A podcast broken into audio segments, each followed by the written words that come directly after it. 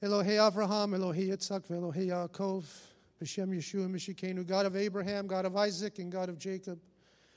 In the name of Yeshua, our Messiah, we come before you, Abba, eager to hear from you, desirous to change and to conform more into the image and likeness of your Son, Yeshua. Abba, I pray that you would breathe upon us by the power of the Ruach HaKodesh. Lord, that you would pour your favor and grace upon us. Lord, that you would have mercy on us. And we ask it, B'Shem Yeshua. And everyone said, the story of Purim uh, uh, comes from the book of Esther, who we call her by her Hebrew name, Hadassah. Amen. Today's message is entitled Purim Principles. And although Purim has come to be a holiday filled with fun costumes and light-hearted celebration, it is truly a holiday that at the heart of it is about serious spiritual motifs. These spiritual motifs are as relevant today as they were in the days of Hadassah. We can turn on our TV screens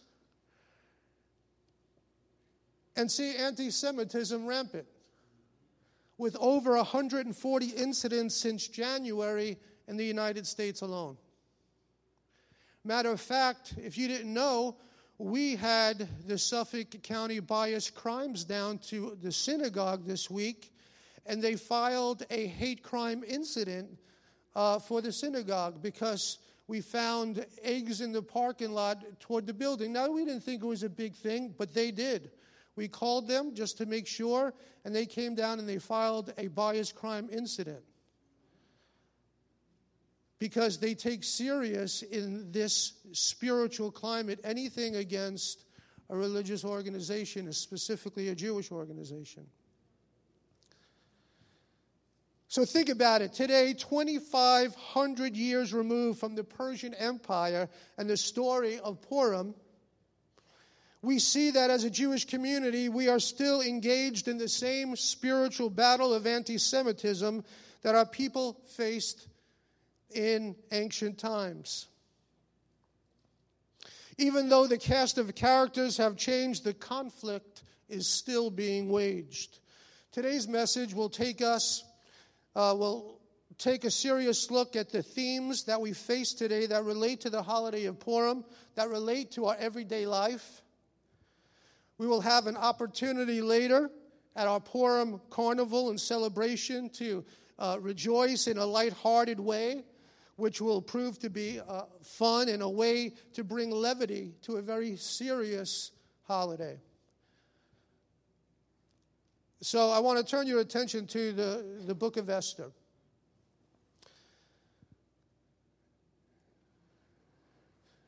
Book of Esther is known as uh, the scroll, right? Um, in Hebrew, right? We call it the Megillah, right? We read the Megillah, the scroll of Esther. Chapter 2 and verse 5. Now there was a Jew in Shushan, the capital, whose name was Mordecai. And everyone, when you hear Mordecai, you cheer for Mordecai. And he was bringing up Esther, that is Hadassah, his uncle's daughter, for she had neither father nor mother. Now the young lady was beautiful of form and face, and when her father and her mother died, Mordecai took her as her, his own daughter. So it came about when the command and decree of the king were heard, and many young ladies were gathered to Shushan, the capital, into the custody of Hegai, that Hadassah was taken. Emphasize. She was taken to the king's palace into the custody of Hegai, who was in charge of the women. I know a lot of times this story is romanticized about. But make no mistake, Hadassah was taken against her will.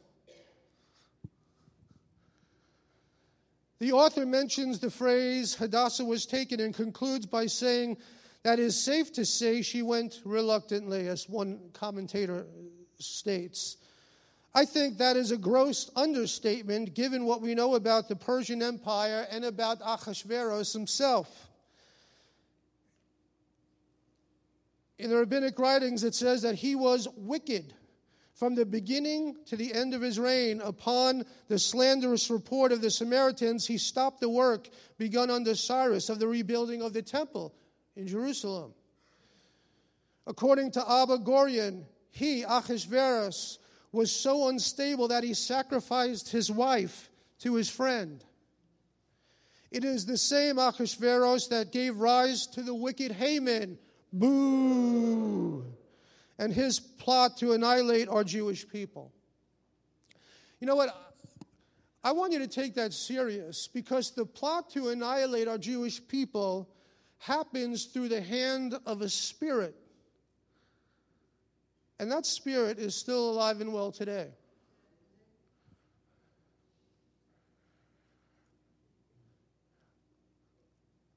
What really is at the heart of this insidious evil is the spiritual influence on mankind through the influence of Satan himself, through his hierarchy of spiritual hosts. So, as with Mordecai and Hadassah, you and I are in conflict with spiritual world powers.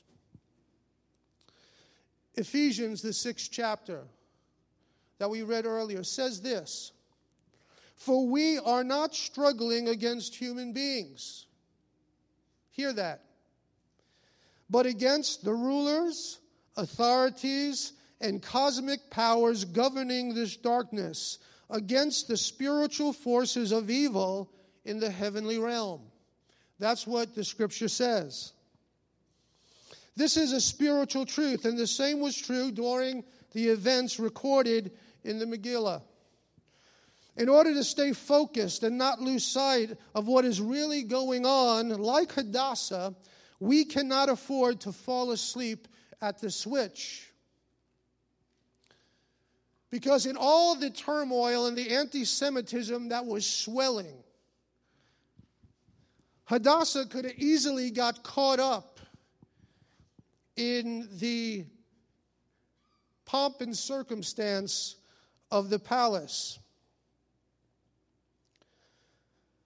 We cannot be so engrossed or enamored by the world that we lose sight of the spiritual battle and our responsibilities. We must understand the true nature of the conflict that we're engaged of in. And I have to say, most believers in our country are oblivious to the spiritual war that wages around them. It's funny, I always find it interesting that our Jewish people in the first century was so spiritually sharp. They would go to the they would say, hey, they would go to Yeshua and say, Rabbi, my son is being tormented by a demon. They knew. They knew the spiritual climate. They knew what was going on. And yet we often have no clue. We think it's just people. We think it's just people that are, you know, at war with us or people that hate us. There is spiritual influences involved. Hadassah 2 9, Esther 2 9, it says, Now the young lady Hadassah pleased him, Hegai, and found favor with him, so he quickly provided her with cosmetics and food and gave her seven choice maids from the king's palace and transferred her and her maids to the best place in the harem. Think about it for a young Jewess in a place that she is no doubt frightened to be, and now she's being pampered beyond measure. It would be easy to lose sight. Imagine how tough it would be to maintain your spiritual equilibrium when everything and everyone around you is emphasizing only the outward condition and shape of your body and the beauty of your face. How temporary, carnal, and shallow is that? Yet, in the midst of all this, Hadassah kept her spiritual head about her. And I would suggest to us that we keep our spiritual head about us.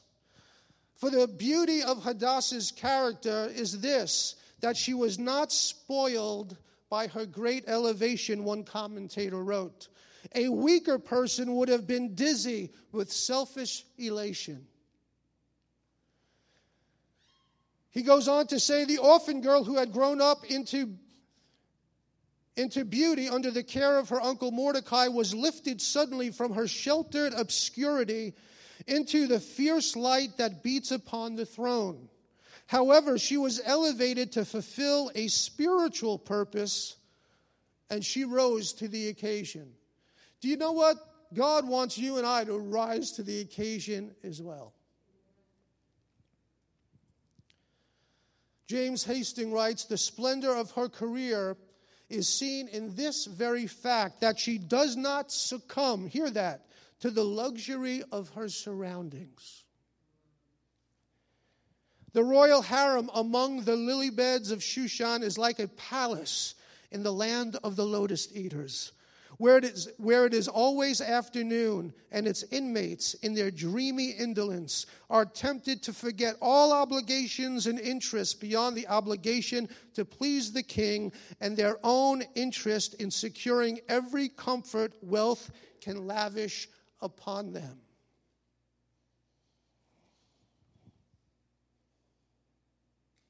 Isn't that something? You know, I don't know how you think about the way you live, but here in the United States of America, we have it pretty good. How, how many people are volunteering? You want to move to Syria? Oh, no one? No takers? We have it really good. And I believe that the forces of evil use the pleasures of life to lull us into a spiritual malaise.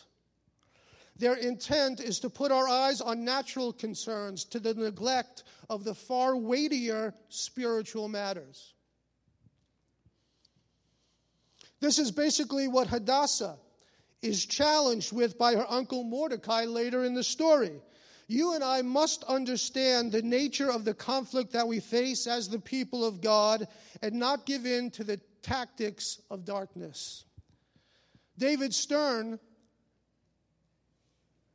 commenting on Ephesians chapter 6, writes this This is why the weapons we use to wage war are not worldly. On the contrary, they have God's power for demolishing strongholds of demonic spirits. This description of the armor and weaponry that God provides confounds people, hear this, who are used to fighting people by worldly methods and have no sensitivity to God's methods, which are truth, righteousness, readiness grounded in the good news of shalom, trust, deliverance or salvation, the word of God given by the Spirit, and prayers. Friends, we can't fall into that trap. You and I are in a spiritual battle, like it or not. Believe it or not, you know, the truth is, it doesn't matter. Even if you don't believe it, it's true. And you and I need to get with the program.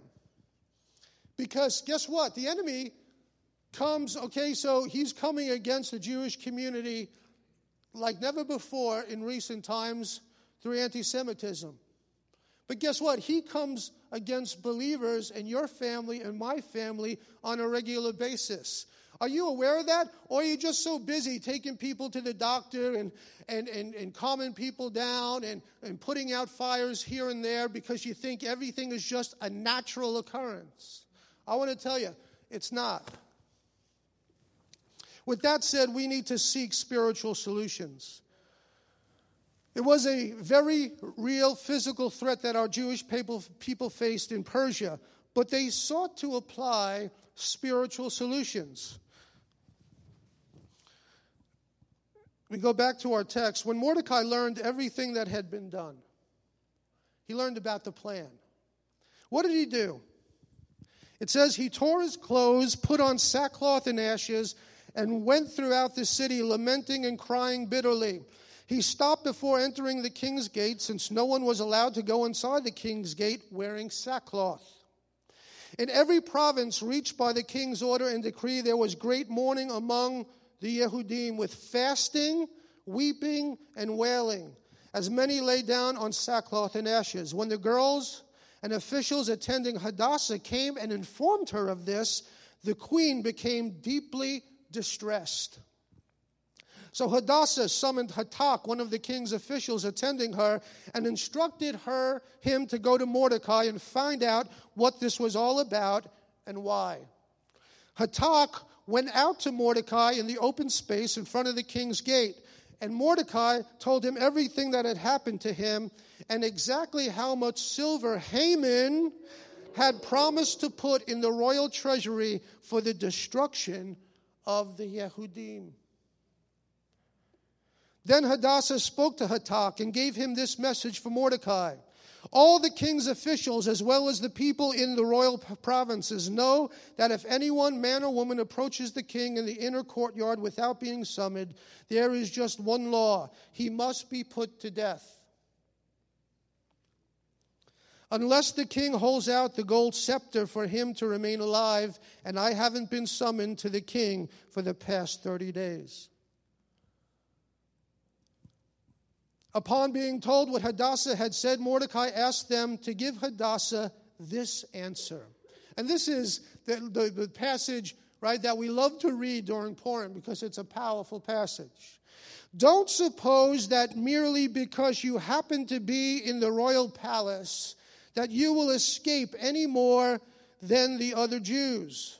For if you fail to speak up now, Relief and deliverance will come to the Jews from a different direction, but you and your father's family will perish. Who knows whether you didn't come into your royal position precisely for such a time as this? You see, Hadassah was positioned for this very purpose. And look what Hadassah does. Hadassah had them, had them return this answer to Mordecai Go assemble all the Jews to be found in Shushan and have them fast for me, neither eating nor drinking for three days, night and day. Also, the girls attending me will fast the same way. Then I will go into the king, which is against the law, and if I perish, I perish. Then Mordecai went his way and did everything Hadassah had ordered him to do. She sought a spiritual solution. What is our response to bad news or catastrophe? We can all agree that bad news is a gross understatement in this instance, but the question remains what is our response to bad news? For many, if I dare not say most believers, the response is rarely the response we see depicted, depicted in this passage. The chapter begins and ends with fasting, which always implies prayer in the scriptures. They were fasting and praying for God to move. And I have a few scripture verses here. Proclaim a holy fast. Call for a solemn assembly. Gather the leaders and all who live in the land to the house of Adonai your God and cry out to Adonai. Yoel 114. In times of catastrophe, our people are known to go and fast and pray and say, Adonai, we need your deliverance. Realize it's the Jewish people, less than a half of a percent of the world population, going against the mighty Persian Empire Yet, what are they to do? So they fast and pray and cry out to Hashem and say, God, move on behalf of your people. Listen, I say this in love, not in any wise, a condemning way, but when is the last time you fasted and prayed, denied yourself to cry out to God for the breakthrough you need, for the loved one who needs to come to faith in Messiah, for the disease that you want to rid yourself in your body. When is the last time you said, God, I'm going to deny myself food and drink to seek your face, to cry out to you, God, day and night, because I need a great deliverance? Are we too comfortable? Have we been lulled to sleep like just like Hadassah was tempted to be amongst the lily gardens of Persia, just soaking it in in the lap of luxury. But no, she said, I will not. I will fast and pray, and I'll call my people to fast and pray that God would deliver us.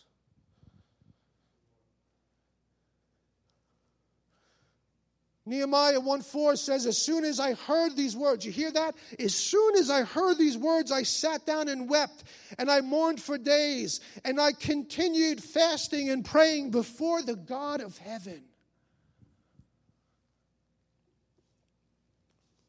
Ezra 8. So we fasted and implored our God for this. And what does it say? And he listened to our entreaty. They got God's attention. Hadassah got God's attention. The Jewish people of Persia got God's attention. But they sought after God. They didn't look for a natural solution. They looked first and foremost to a spiritual solution to the God of heaven. And I'll tell you what, folks, we call ourselves believers. Are you a believer? That means you believe.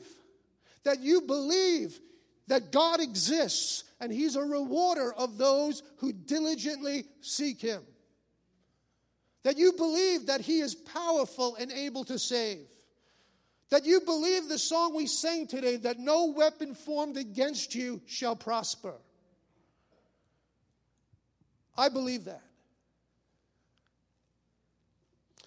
And then in the Brit Chadashah, and after appointing elders for them in every congregation, Shaul and Barnabas, with prayer and fasting, committed them to the Lord in whom they had put their trust. Then in Mark 9, it says, So he said to them, This kind, it was a, a, a, someone who was suffering with a sickness, but the root of it was a spirit. And look what he said. Yeshua comes down, you remember, from the come down, he comes down from the mountain, and they said, Rabbi, how come we couldn't cast out this demon? And he looked to them and said, This kind only, say only, only. comes out by prayer and fasting. Only. Only.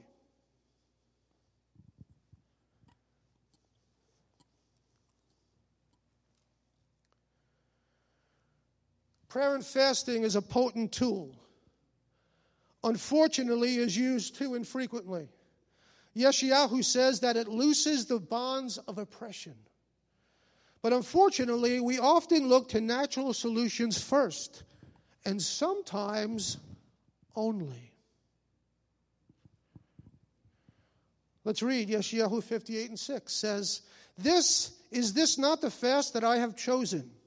To loose the bonds of wickedness, to undo the heavy burdens, to let the oppressed go free, and that you break every yoke.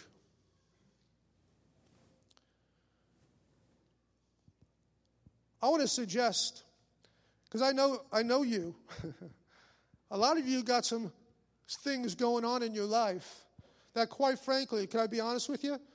You need heaven to intervene. It's beyond natural means. You need God to move on your behalf. And guess how you get a hold of God? You deny yourself, you seek Him with prayer and fasting. You cry out to God as if your life depended upon it, because it does. And that's how they cried out in Shushan and throughout Persia, as if their life depended upon it, because their lives did depend upon it. Instead of trying to react with a rebellion or an uprising, the Jewish communities banded together to pray and fast for God to break through and deliver them. The heroes in the book of Esther sought a spiritual solution rather than a natural and carnal one.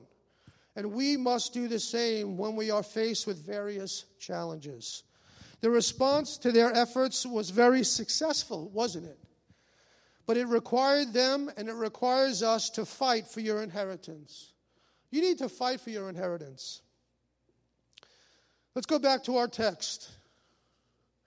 And he wrote in this he wrote in the name of King Ahasuerus, sealed it with the king's signet ring, and sent letters by couriers on horseback, riding on royal horses, bred f- from swift steeds. By these letters, the king permitted the Jews who were in every city to gather together, because by this time, Haman is gone. Say Haman, boo! He's already hung on the gallows at this point. But guess what? In Persia, once the decree was written, it cannot be taken back. And so the Jewish people were still in danger, even though Haman was gone. So Mordecai and Esther tell the king to write a new decree that the Jewish people could defend themselves. And that's what happens here. And by these letters, the king permitted the Jews who were in every city to gather together and protect their lives, to destroy, kill, and annihilate all the forces of any people or province that would assault them, both little children and women, and to plunder their possessions on one day in all the provinces of King Ahasuerus on the 13th day of the 12th month, which is the month of Adar, a copy of the document was to be issued as a decree in every province and published for all people, so that the Jews would be ready on that day to avenge themselves on their enemies. Now, in the twelfth month, that is the month of Adar, on the thirteenth day, the time came for the king's command and his decree to be executed. On the day that the enemies of the Jews had hoped to overpower them, the opposite occurred. In that the Jews themselves overpowered those who hated them. The Jews gathered together in their cities throughout all the provinces of King Ahasuerus to lay hands on those who sought their harm and no one could withstand them because fear of them fell on all people. Thus, the Jews defeated their enemies with the stroke of the sword, with slaughter and destruction, and did what they pleased with those who hated them. So here's the truth God delivered our people from the schemes of the wicked Haman. Boo. With that being said, they still came under attack, and by God's hand, they defeated, they defended themselves, and they prevailed. They defeated their em- enemies through battle. They picked up their swords, they went out, they resisted, they fought. They did something. They engaged the enemy. They just didn't sit back and say, God, okay, we prayed and we fasted, now you do it. We'll stay in our homes and eat hamantaschen. No, they didn't. They got out with their swords, they banded together, and they fought and they fought. Do you want to know what? The Brit Chadashah tells us to fight as well. And too often we just want to pray and fast. Yes, we need to. Spiritual solutions first. But guess what? We also need to fight. And I'm not talking about a physical fight because the weapons that we fight with are not carnal weapons, they're spiritual weapons, mighty through God through the pulling down of strongholds. They fought as if their lives depended upon it. With sword in hand, they cut down their enemies. They defeated their enemies through battle. And guess what? You and I will defeat our spiritual enemies through battle. Some people are battling with sickness. Some people are battling to see an unsaved loved one come to faith. Some people are battling over finances. Some people are battling, battling over relationships.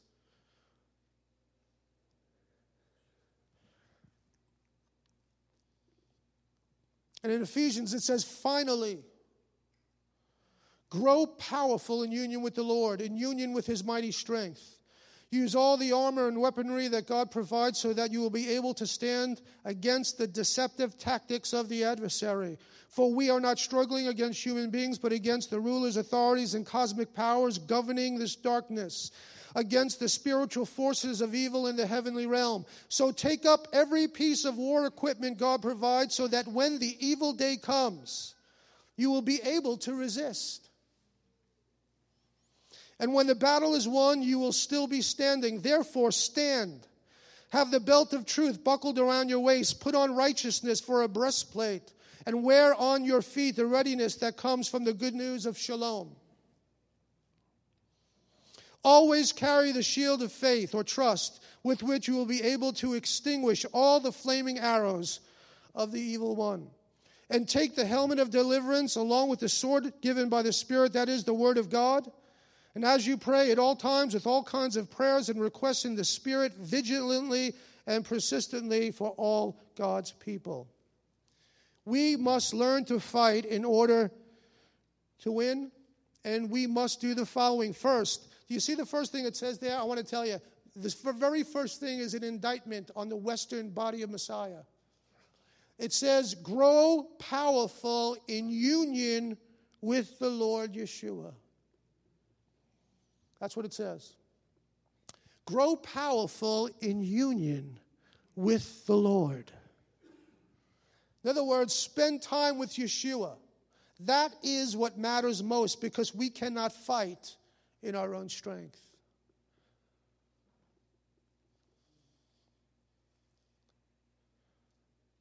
How well do you know him? How much do you love him? Those are questions for you to answer. How near to him have you drawn? How much of your day is spent seeking him and pursuing him and finding him?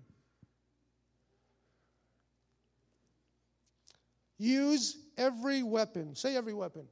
It doesn't say pick one or two that you like out of the list. It says use every weapon you have available. So take up every piece of war equipment that God provides. Then it says stand your ground. It takes courage to fight the fight of faith. It takes courage to look sickness in the eye and a doctor's report in the eye. It takes courage to stand in front of people and proclaim the truth of Yeshua and have to withstand some of the things that come our way. Courage. Stand on the truth. The truth will set you free, but only if you know it. This verse says to gird our waist with truth. Someone wrote, It is always our responsibility to study the word of truth and to wrap our lives. Say, wrap our lives within it. How old do you know the Word of God? Oh, can I give you a tip? Something I found? It's really neat. You know, with technology, we love our iPhones, right? I mean, goodness, we love our iPhones. But I have, have an app on my iPhone where I could listen to the Word of God. So you put my earphones in, through the, you could do it through your Beth Emanuel app, actually.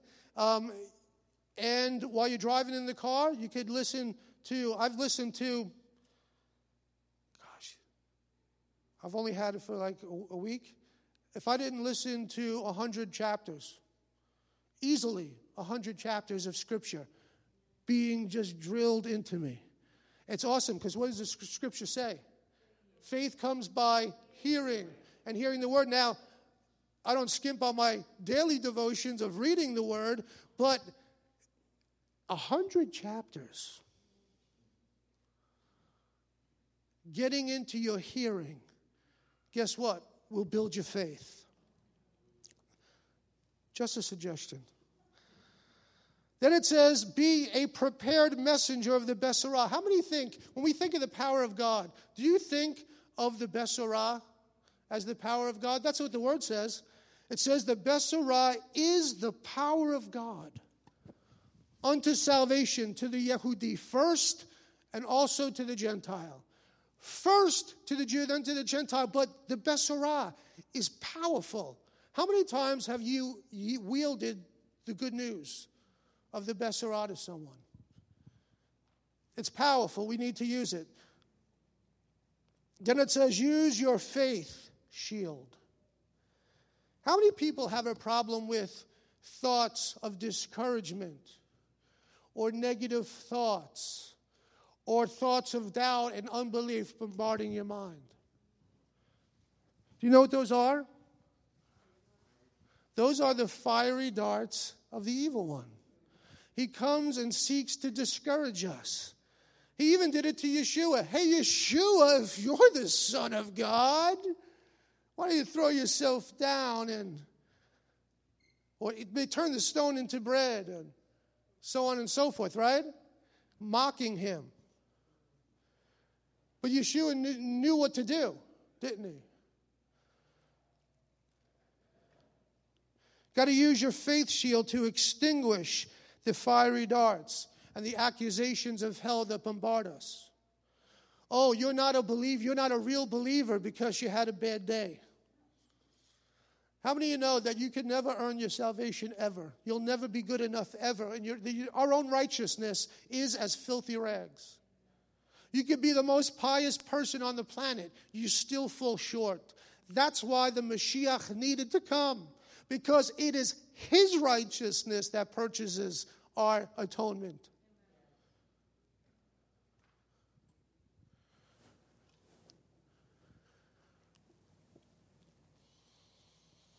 Remember, your salvation keeps you centered. Meditate on the fact that God has delivered you and He is with you in the midst of the fight. Say, I am blessed of the Lord. Bless the Lord, O my soul. Forget not all his benefits. Who forgives all my sin and heals all my diseases. forgives all my sins, and heals all my diseases. That's the Word of God. Forgives all my sins and heals all my diseases.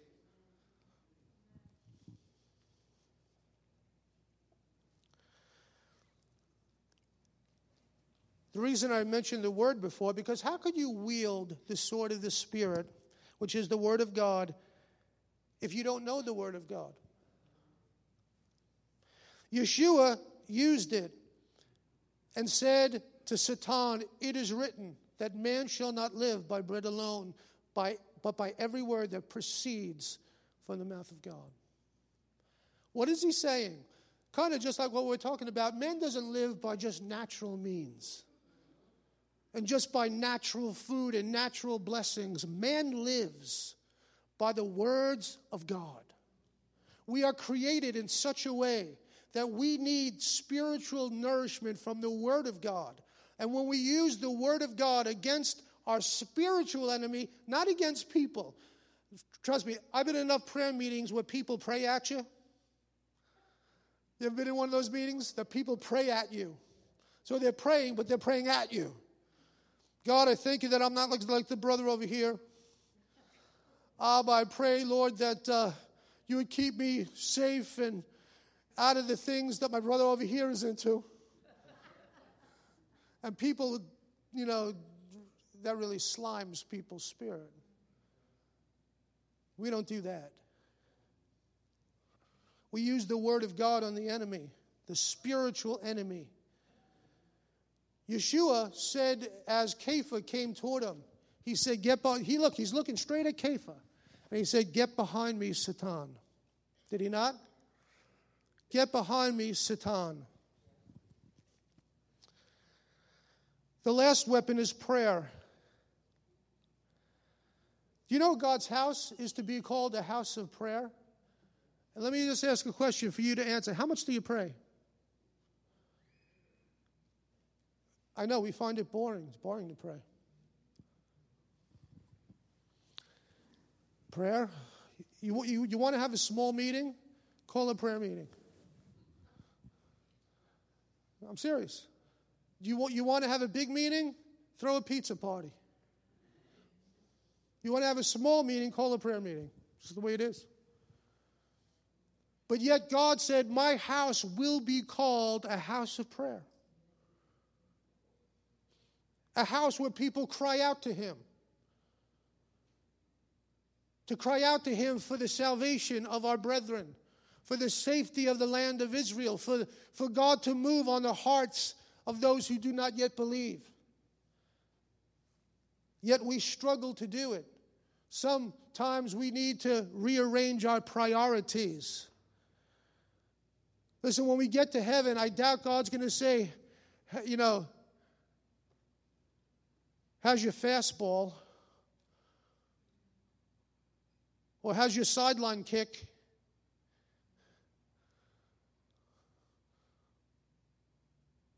Or how long do you last on the treadmill?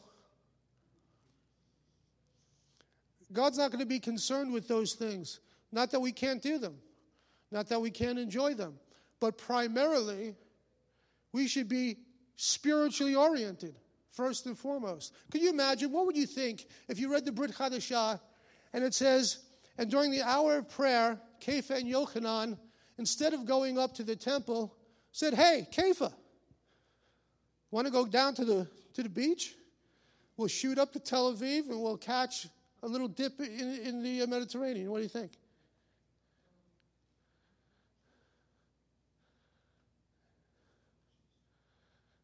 Hey guys, what do you think? Instead of Pesach, Pesach, you know, it's so hard to go out with, without bread for so long.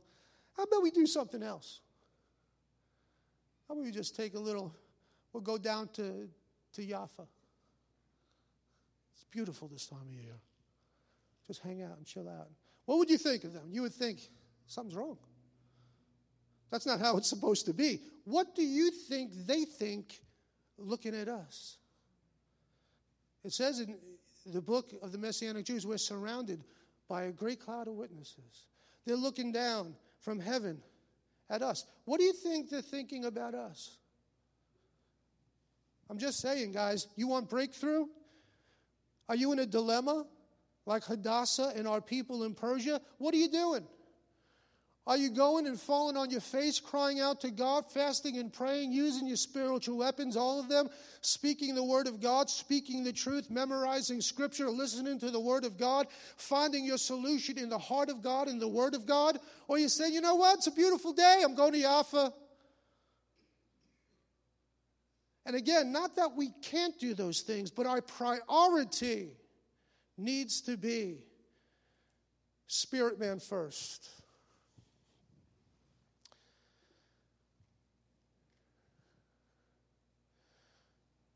We are to pray consistently and frequently. It says, with all kinds of prayers and requests in the Spirit, vigilantly and persistently for all God's people. Do you know what? I need your prayers. And to our prayer partners, you know what me and Rabbi Carol say? Thank you so much. We need your prayers. And you need my prayers. And I can tell you, I am faithful to pray for you. I, we pray over every you, you weren't here when we prayed for you in that seat where you're sitting today, we prayed for you. That God would move in your life, that God would give you what you need, that God would set you free, that God would deliver you, that God would be with you. We prayed for you. Because the truth is, we need each other.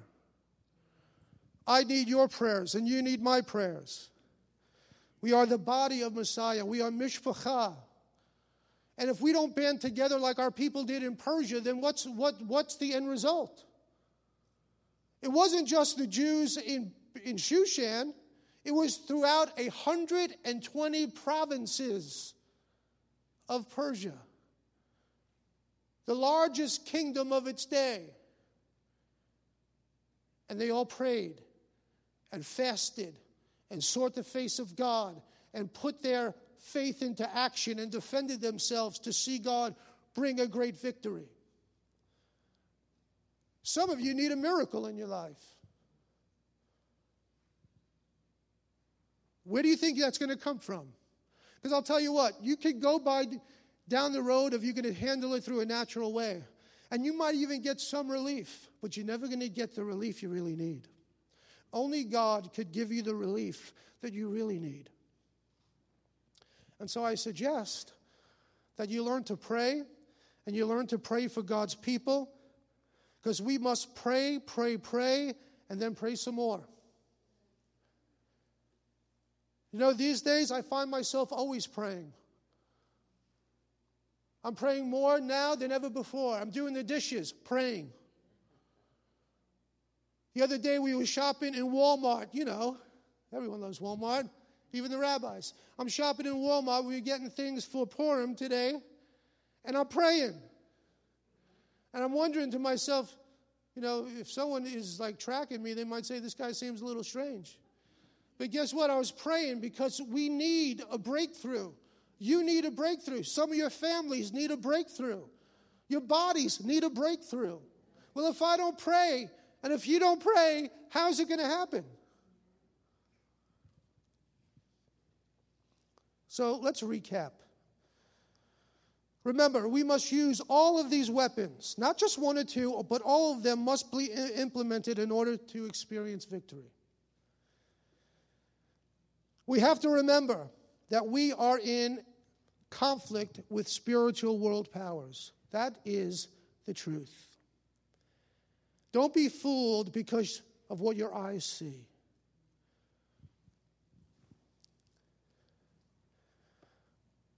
I mean, it's really simple. When you see hatred and violence, is that God? Do you think God's behind hatred and violence?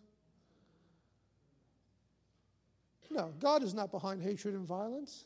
It's the other guy. We must seek spiritual solutions, not natural ones. And then we have to fight, fight, fight for our inheritance. You know, I'm almost 54 years old. And if I could tell you that I'm shocked when I wake up in the morning and find out that I have a 20 year old son who's bigger than me. It goes so fast. But eternity never ends. Ever. Ever.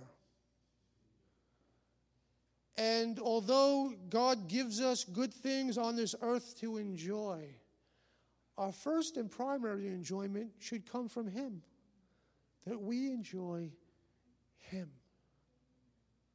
On Wednesday night, I'm closing, guys, really.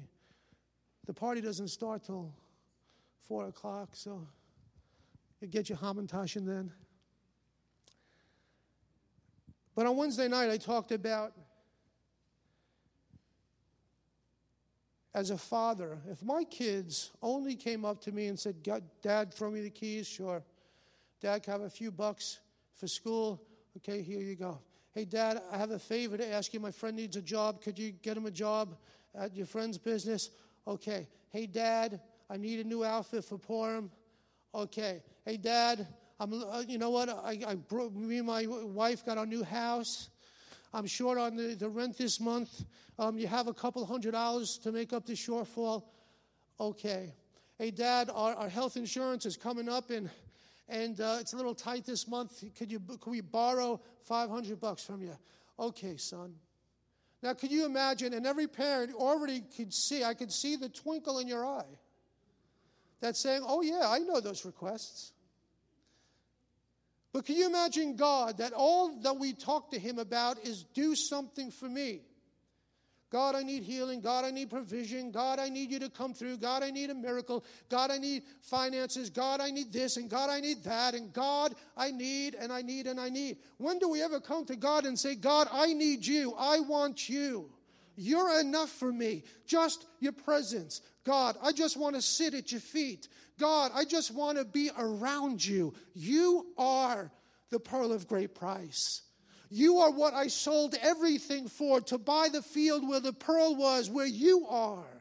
God, you are where I want to be. Is God enough? He really is. So I want to encourage you today. Could you imagine how different the Purim story is if Hadassah and Mordecai weren't the people that they were? They were people after God's own heart. And because of them, who sought God and, and, and, rallied others to seek God, here we are, 2,500 years later, roughly to fight another day. And uh, let me tell you, fighting we are. The same spirits that were in the earth 2,500 years ago are active and alive and well today. There was just, just was it yesterday or, or this morning, another synagogue in school had to clear out for a bomb threat. Alive and well. But what are we going to do about it? Are we going to be like Hadassah and like Mordecai? I hope so. because the world needs us, our people need us, our families need us, the lost need us. Only thing God can't do, because God can do all things. Do you know that? All things are possible. But the only thing He can't do is do what we are designed to do. Only we could seek after God.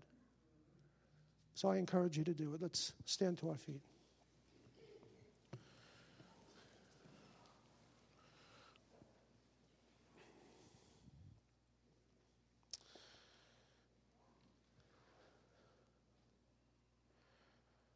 God is great, and He is greatly to be praised.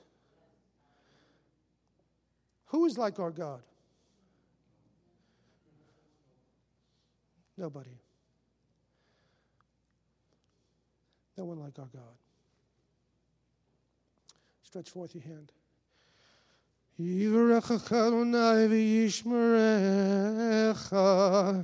יראה אדוני פניו אליך ויחונך,